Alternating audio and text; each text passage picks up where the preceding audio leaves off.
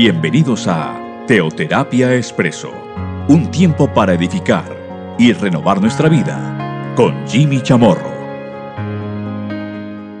Un buen día para todos, bienvenidos a Teoterapia Expreso, nuestro espacio de cada semana, nuestra cápsula dominical, Teoterapia Expreso. Hemos venido compartiendo durante las últimas semanas una serie, Dios cree en mí, Dios cree en ti. ¿Y por qué estamos compartiendo esto?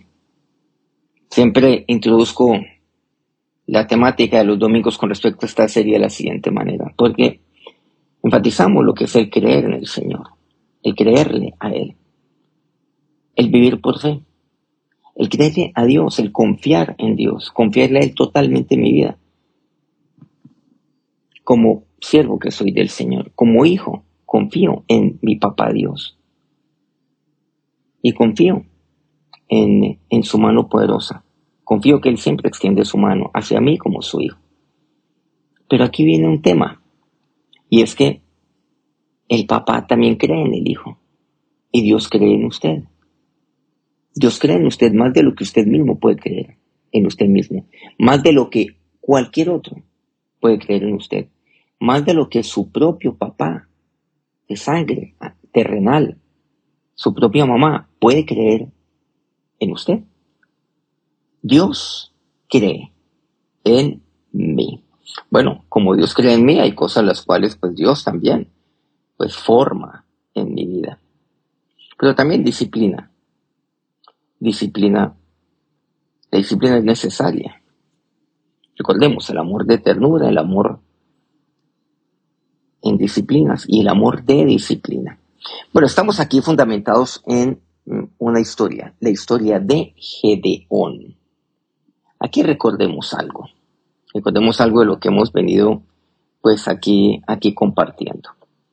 Lo primero, pues ahí en jueces 6, que cuenta una historia, la historia de Gedeón, pues el ángel del Señor, ya sabemos que es el Señor, le dice al Señor, varón esforzado y valiente. En entendido que en ese momento pues estaban viviendo una situación muy compleja, los hijos de Israel con respecto a los madianitas. Los madianitas los tenían acechados, los tenían contra la pared, los tenían pues empobrecidos. Le dice varón esforzado y valiente. Pero después vimos, vemos aquí que, que Dios le dice, sí, de que yo estoy contigo. Pero después viene la respuesta de Gedeón. Bueno, Señor, ¿dónde están las maravillas que tú hiciste con, eh, pues, saca en cara de Moisés, lo que hiciste con Moisés cuando sacaste a, mi pueblo, a, a, tu pueblo de Egipto? ¿Dónde están las maravillas que, que nuestros padres a nosotros nos contaron, nos relataron? Yo hoy no lo veo. Entonces Dios le habla, viene la respuesta de Gedeón. Luego el ángel nuevamente, el ángel del Señor, que es, que es el Señor mismo, le habla. Y le dice ahí en el versículo 14 de jueces 6, ve con esta tu fuerza y salvarás a Israel de la mano de los medianitas. ¿No te envío yo? Y ahí enfatizamos el que Dios lo mira. Y mirando Jehová le dijo, Dios siempre mira. Pero ahí viene la respuesta entonces del Señor. Y es donde le dice, no te envío yo, Recordemos esa parte final. De jueces 6:14. No te envío yo. Entonces, Dios le habla, viene la respuesta de Gedeón. Luego, Dios le habla nuevamente a, a Gedeón y continúa hablándole a él. Y quisiera nuevamente, pues, retomar ese versículo 14. Mirándole Jehová le dijo, ve con esta tu fuerza y salvarás de la mano de los madianitas. Salvarás a Israel de mano de los madianitas. No te envío yo, pero quisiera enfocarme un poco más hacia esa, esa parte, la primera parte que, que el Señor le habla a Gedón en este versículo 14. Ve con esta tu fuerza y salvarás a Israel. En otras palabras, lo que le está diciendo es, tú eres el hombre, Eso es lo que le dice. Tú eres el hombre. Ve con esta tu fuerza. Tú lo eres. ¿Para qué? Para salvar a Israel de mano de los madianitas. Algo muy curioso es que, pues, básicamente el argumento que le presenta, ya de manera específica, un argumento específico, Gedeón a Dios, es el del versículo 13. ¿Dónde están todas tus maravillas? ¿Cuáles? Las de Egipto. Dice, ¿no nos sacó Jehová de Egipto? Y ahora Jehová nos ha desamparado y nos ha entregado en manos de los madianitas. ¿A qué se está refiriendo? Al tiempo de Moisés. Y se acuerdan que Dios dijo a Moisés eso, que él iba a liberar, que Moisés liberaría. Tú eres el hombre para liberar a mi pueblo de Egipto. Y ahora, ese mismo, ese mismo argumento que emplea Gedeón para decir, bueno, ¿y por qué estamos así? Estamos graves, estamos en la olla, mira, es que estamos es, pues, arrastrados. ¿Dónde está el Dios de Moisés? Como quien dice, el Dios de aquel a quien tú enviaste, a quien tú tomaste, de aquel hombre a quien tú ungiste. ¿Dónde está el Dios de Moisés? Y el Dios de Moisés, ¿sabe lo que le dice a Gedeón? Tú eres el hombre. Ve con esta tu fuerza. Así como Moisés habría de ir con aquella vara que él tenía en su mano, ahora le dice, ve con esta tu fuerza. Y así como le dijo Moisés, y le dice ahora Gedeón, y salvarás a Israel, esta vez de la mano de los madianitas. ¿Qué vemos ahí? De que básicamente, pues Dios le encarga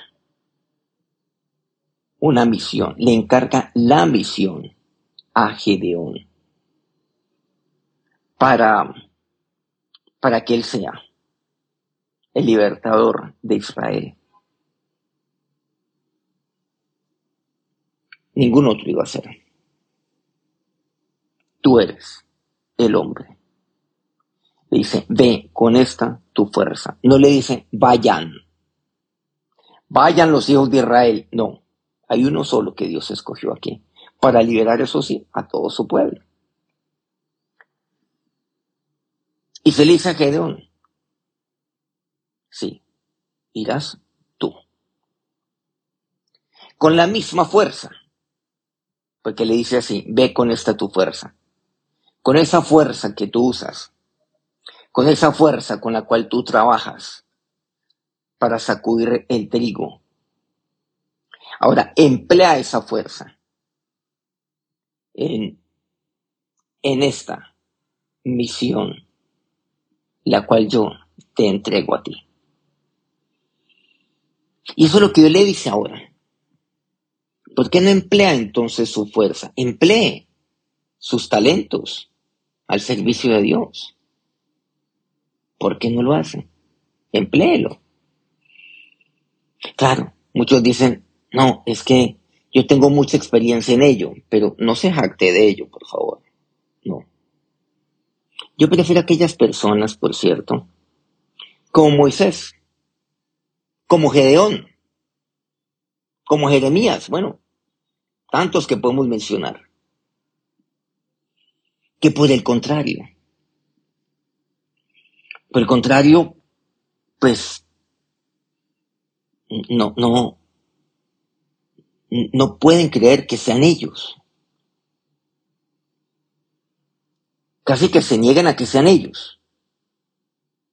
Seguramente estoy causando aquí algún tipo de controversia frente a los que me están, algunos que me están oyendo. Yo prefiero ese tipo de personas. Aquellos los cuales son sobrados. Aquellos los cuales son autosuficientes. Dicen, sí, ahora voy a emplear mi fuerza. Sí, para esto. Sí, yo puedo. Ya, suficiente los madianitas. Ahora se van a entender conmigo. Suficiente a los egipcios. Ahora yo voy a descender a Egipto.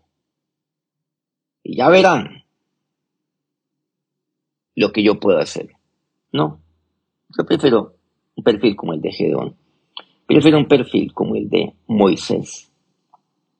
Ah, prefiero un perfil como el de Pedro, aquel Simón, ¿se acuerdan? Era impulsivo. A veces se creía muy fortalecido espiritualmente, pero vemos que él caía. No, yo nunca te negaré. Al día siguiente cayó, bueno, por decirlo de alguna manera. Pero después vemos a un Pedro con un poder increíble en ese famoso discurso, el discurso de Pedro en el libro de los Hechos. Vemos un hombre osado, un hombre valiente. Vemos un hombre consagrado, convencido como Moisés, manso por supuesto, celoso por las cosas de Dios, seguro de quién fue el que lo había llamado a él. No titubeó, ya una vez se enfrentó ahí a Faraón, un hombre convencido, como Gedeón, después por supuesto. Porque eso es lo que pasa. Yo le entrego a él, a Dios, mis temores, le entrego mis dudas, le entrego mis argumentos, le entrego mis razones, hasta mis complejos. Se los entrego. Pero Dios, todo eso, Dios trata con todo eso. Y como consecuencia de tener una visión correcta de Dios, yo ya tengo una correcta visión de mí mismo. Momentico. Es que Dios es el que me envía. Miren que ese es el orden de las cosas, ¿no? Y entonces le dice, tú eres el hombre, no te envío yo. Es que Dios lo hace por el contrario, para que yo tenga visión de Dios. No te envío yo, y cuando yo, yo tengo claro que Dios es el que me envía. Entonces, es porque Dios me ha escogido para ser la mujer, para ser el hombre, para la misión, para esta misión. Ve con esta tu fuerza y eso es lo que Dios le hizo a usted. Empléela ahora para, para servir al Señor, para hacer la voluntad de Dios. Ponga al servicio de Dios sus talentos, ponga al servicio de sus manos, ponga al servicio de Dios, digámoslo de una manera un poco simpática, lo que usted tiene entre las orejas. Ahí, ese cerebro prodigioso, maravilloso que Dios le ha dado. Con humildad. Sí, claro. Pero claro, con la seguridad, con la convicción de quién es aquel que lo envía. Siempre tenga en cuenta quién es aquel que lo envía. Y así como Dios le dijo a, Pedro, ¿se acuerdan? Siendo Simón, siendo un pescador, que haría de él un eh, pescador de hombres. En este caso, podríamos decir, voy a hacer, voy a hacerte, voy a hacer de ti un trillador de hombres, no con tu fuerza. O sea, no, vas con, con, con tu fuerza, sino con esta tu fuerza. ¿Cuál es, qué significa eso? La que acabas de recibir de Dios y con la que has de fortalecerte a ti mismo y por a tu pueblo. Miren que ahí también le dice lo siguiente, cuando le dice, ve, ¿no? Ve, ve, ve con, con tu fuerza. No, no le dice eso. Ve con esta fuerza que tú tienes. No, ve con esta tu fuerza. Pero le dice con esta. No le dice ve con tu fuerza. Con esta tu fuerza. ¿Cuál? La fuerza que te da el saber que yo soy el que te envío. Entonces usted puede tener allí un trillador en la mano. Usted puede ser bueno con algo. Usted puede ser bueno con la pesca, puede tener ahí una red en la mano. Pero ahora vas a ir con esta, tu fuerza. Esta fuerza que yo ahora te doy, no la tuya. No, la que yo te estoy dando, la que acabas de recibir de mí. Y pero recibiréis poder cuando haya venido sobre vosotros el Espíritu Santo. Recibe el poder de Dios, recibe el Espíritu Santo de Dios. Más bien ponga al servicio de Dios. Ese trillador que usted pone, póngalo al servicio de Dios, al servicio del Espíritu Santo, del poder del Espíritu Santo de Dios. Ve con esta tu fuerza. Tú eres el hombre. ¿Se acuerdan de, de un personaje en el Antiguo Testamento llamado David? En 1 Samuel 17, pues está David frente a Saúl. ¿Se acuerdan de la amenaza de un gigantesco paladín filisteo, Goliat? Todo el mundo estaba temblando. Saúl también, desesperado. Su pueblo se estaba desmoralizando, sus soldados estaban temblando. Todos los días venía este formidable guerrero filisteo, maldiciendo, intimidando a ver si había siquiera un hombre que se levantara contra él, y no lo había en toda la tierra de Israel. Bueno, vamos a 1 Samuel 17, 39, dice, y señor David su espada sobre sus vestidos y probó a andar, porque nunca había hecho la prueba. Y dijo David a Saúl, yo no puedo andar con esto porque nunca lo practiqué y había hecho de sí aquellas cosas. Resulta que David, aquí resumimos un poco la historia. Recordemos que, que él, pues, estaba muy cercano, el joven David, al rey Saúl. Era su paje de armas y era, pues, el que tocaba el arpa para calmarlo. Músico también ahí en la recámara del rey, en los aposentos del rey, del rey Saúl. Por supuesto que él oye todo lo que pasó. Y hay cosas las cuales habían pasado, ya habían ocurrido. Él ya conocía al paladín filisteo. ¿Por qué? Porque había ido a verlo. Su papá un día le comisionó que fuera donde sus hermanos, los mayores, a llevarles comida y pues a, los capitanes de, de, de, de la guardia, los que eran los superiores militares de sus hermanos. Y él fue, y ya había visto había preguntado por él, ya lo conocía, conoció su talla, ya lo, ya lo había oído, conoció sus armas. ¿Ustedes qué creen? Que simplemente lo vio de chismoso, como su hermano mayor así le dijo, no, usted viene aquí de chismoso, aquí al campo de batalla. No, lo examinó. Y examinó incluso su punto débil, por formidable que era. Tenía una debilidad bueno, seguramente varios, pero él detectó una de ellas. Y desde ahí comenzó a pensar en la estrategia. David era brillante, brillante. Y entonces le dice a Saúl, no es Maye el rey, no es Maye, señor, mi señor no es Maye. Yo iré y enfrentaré al filisteo. Bueno, obviamente que eso, me imagino, yo la, la cara de incredulidad de Saúl y de quienes estaban ahí junto con él, casi que la risa esa, risa que a uno le da, pues, eh, a veces de como de asombro. Ay, Dios mío. Este que va a poder, por, Dios. Si ese, si ese señor, si ese guerrero ha sido entrenado desde niño, ¿y, tú qué? Bueno, hay una conversación ahí. Entonces le dice Saúl, no, pues ven, vistan a este con, con mi armadura, con mi espada, denle todo a este valiente para que enfrente, porque él no tiene ni siquiera una armadura, no tiene nada este jovencito, este muchachito, póngale todo a él. Claro. Y era la armadura del rey, la pinta del rey, de Saúl. Bueno, porque al menos hay un valiente que lo va a enfrentar. Lástima que va a morir pisoteado en menos de un segundo, pero al menos que siga que un valiente que se paró. Es lo que deduzco. ¿Qué pasó? Pero dice que David cuando se vistió, ciñó David su espada sobre sus vestidos. ¿La espada de quién? De Saúl. ¿Los vestidos de quién? De Saúl. ¿Qué pasa? Pues se como medio ridículo. De por sí Saúl era un tipo alto. Porque nunca había hecho la prueba. Fuera de eso, nunca había, él sabía caminar con eso. Nunca, nunca, nunca. Es como, como una niña cuando la primera vez que pone tacones, los tacones de la mamá, pues no sabe caminar. Aquí las mujeres me entienden. La primera vez que ustedes usaron tacones, ¿cómo les fue?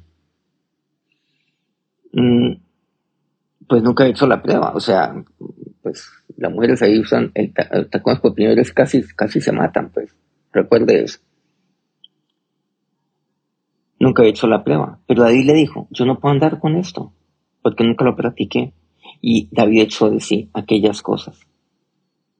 Por favor, no vaya con la fuerza de los hombres. Vaya con aquella fuerza que viene de Dios. No se ponga la vestimenta de los hombres. No tome la espada de los hombres. Nunca lo pruebe, por favor. No lo haga. Es más, cuando usted lo hace, usted no puede andar con eso. Se ve mal, hasta se ve ridículo, haciéndolo un hijo de Dios. Ve con esta, tu fuerza, la que yo te doy. Versículo 40. Y tomó su callado en su mano y escogió cinco piedras lisas del arroyo y las puso en el saco pastoril en el zurrón que traía y tomó su onda en su mano y se fue hacia el filisteo. Versículo 40. Eso fue lo que pasó. Y el versículo 50. Así venció David al filisteo con onda y piedra, hirió al filisteo y lo mató, sin tener David espada en su mano, sin tener la fuerza del hombre, sino aquella fuerza que él ha recibido de Dios. Y él recibe esa fuerza de Dios, siendo pastor de las ovejas de su padre. Dios lo fue formando a él. Ve con esta tu fuerza, tú eres el hombre. David entendió que él era el hombre, que obviamente era un muchachito, era un jovencito. No, no era ningún muchacho, era un hombre. Usted puede decir, Jimmy, pero es que yo todavía estoy muy joven para esto. No. Yo todavía soy un muchachito. No, tú eres el hombre. Yo todavía soy muy niña, Jimmy. Tú eres la mujer. Tantas cosas que podemos decir de mujeres también. Pero en segundo lugar, pues le asegura el éxito. Le dice, salvarás a Israel de la mano de los madianitas. Le dice, vas a salvar. O sea, no solamente vas a ser testigo, sino que vas a ser el principal actor de la liberación y la salvación de Israel. Vas a ser instrumento de maravillas semejantes a las que te contaron tus padres, las que te relataron tus mayores. Vas a hacer las maravillas semejantes a las que yo hice con Moisés. En otras palabras, aquí, aquí, pues narrando lo que pudo haber pasado o lo que pudo haber entendido Gedeón. Podemos suponer que Gedeón se quedaría pues ahí como, como callado frente a lo que le dice el Señor, pero también muy sorprendido de aquel poder que le investido en ese momento. Y Dios a usted no solamente le dice que vaya, sino que le dé el poder para que usted vaya. Dios no lo envía a usted nunca con las manos vacías, jamás. Y así, como David tomó en su mano aquellas cinco piedras lisas, aquel zurrón, aquella onda, Dios usted le ha dado el Espíritu Santo, como dice Hechos 1.8, pero recibiréis poder cuando haya venido sobre vosotros el Espíritu Santo. Recibiréis poder. Y Dios ya nos ha enviado el Espíritu Santo de Dios. La aplicación para nosotros está en Juan 14, 12. Eso nos dice, de cierto, de cierto os digo, el que en mí cree, las obras que yo hago, él las hará también, y aún mayores porque yo voy al Padre. O sea, el que tiene una correcta visión de Dios, hará mayores obras. Aquí estamos hablando. Miren qué interesante, el que cree en mí, o sea, el creer en Él. Las obras que, que yo hago, Él las hará también. O o sea, Dios cree en mí. ¿Se cuenta que, que Juan 14, 12, ahí lo complementa muy bien? Creer en el Señor. Creer totalmente en Él. El que cree en mí. O sea, tener una correcta visión de Dios. Quien tiene una correcta visión de Dios, ¿qué pasa? Dios cree en mí. Entonces, tiene claridad y certeza que Dios cree en Él las obras que yo hago, Él las hará también. Y Dios cree tanto, o sea, creen tanto, tanto en usted. Mire lo que dice, y aún mayores obras hará, ah, porque yo voy al Padre. Mayores obras que las que el mismo Señor.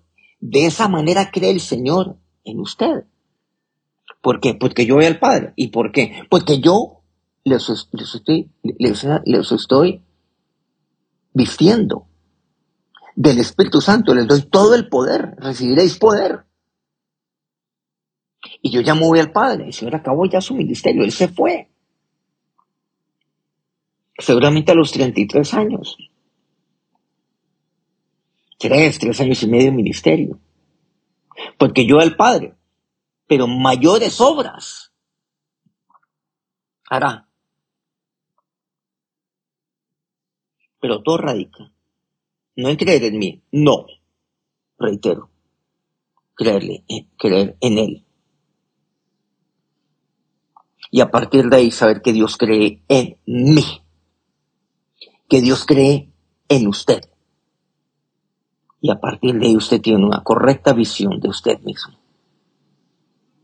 Eso fue lo que le dijo a Gedeón. Tú eres el hombre. Dios usted lo ha llamado. ¿Y saben por qué? Porque Dios cree en usted. Y tanto que usted pueda hacer mayores obras. Las obras de Moisés, las obras de Gedeón.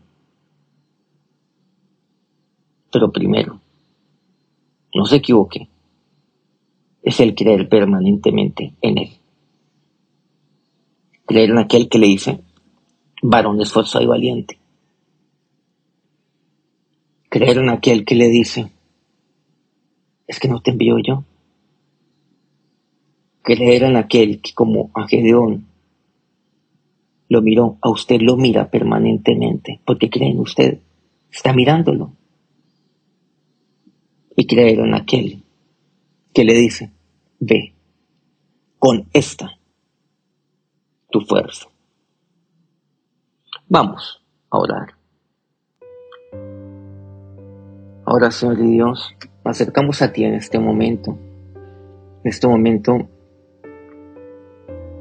Dios glorioso. Glorioso porque es el glorioso descubrir que, que tú crees en mí. Dígale al Señor. Yo no sabía que tú creías tanto en mi Dios. Tanto. Es demasiado para mí. Crees tanto, Dios, en mí, que las mismas obras que tú hiciste, yo las puedo hacer. Y estoy llamado a hacerlas. Las obras que yo hago, Él las hará también, pero crees tanto que aún mayores haré. Y lo digo con tanto temor, Dios. Lo digo casi que temblando no lo puedo creer. Dígale sinceramente al Señor. Pero, pero lo creo porque yo creo en ti y no se equivoque. Crea en Él siempre. De cierto, de cierto os digo, dice el Señor. Y le está hablando el Señor a usted. El que en mí cree. Y yo creo, Señor. Yo creo yo creo que eres el Dios de Moisés, el Dios de Gedeón. Yo creo en ti, Señor Jesús. Yo creo que hiciste por mí. Y yo creo que separado de ti nada puedo hacer. Yo creo, Señor, que separado de ti, mi fuerza se debilita. Que si no creo en ti, desmayo si no creo en ti, me caeré como en aquel Gedeón antes, antes de ese encuentro contigo, ahí escondido, lleno de temor, escondido en una cueva. Señor, pero yo creo en ti. Y yo sé quién eres tú, Dios. Eres mi Dios, mi Señor, el único Dios.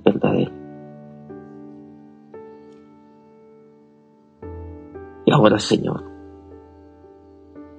te digo sí.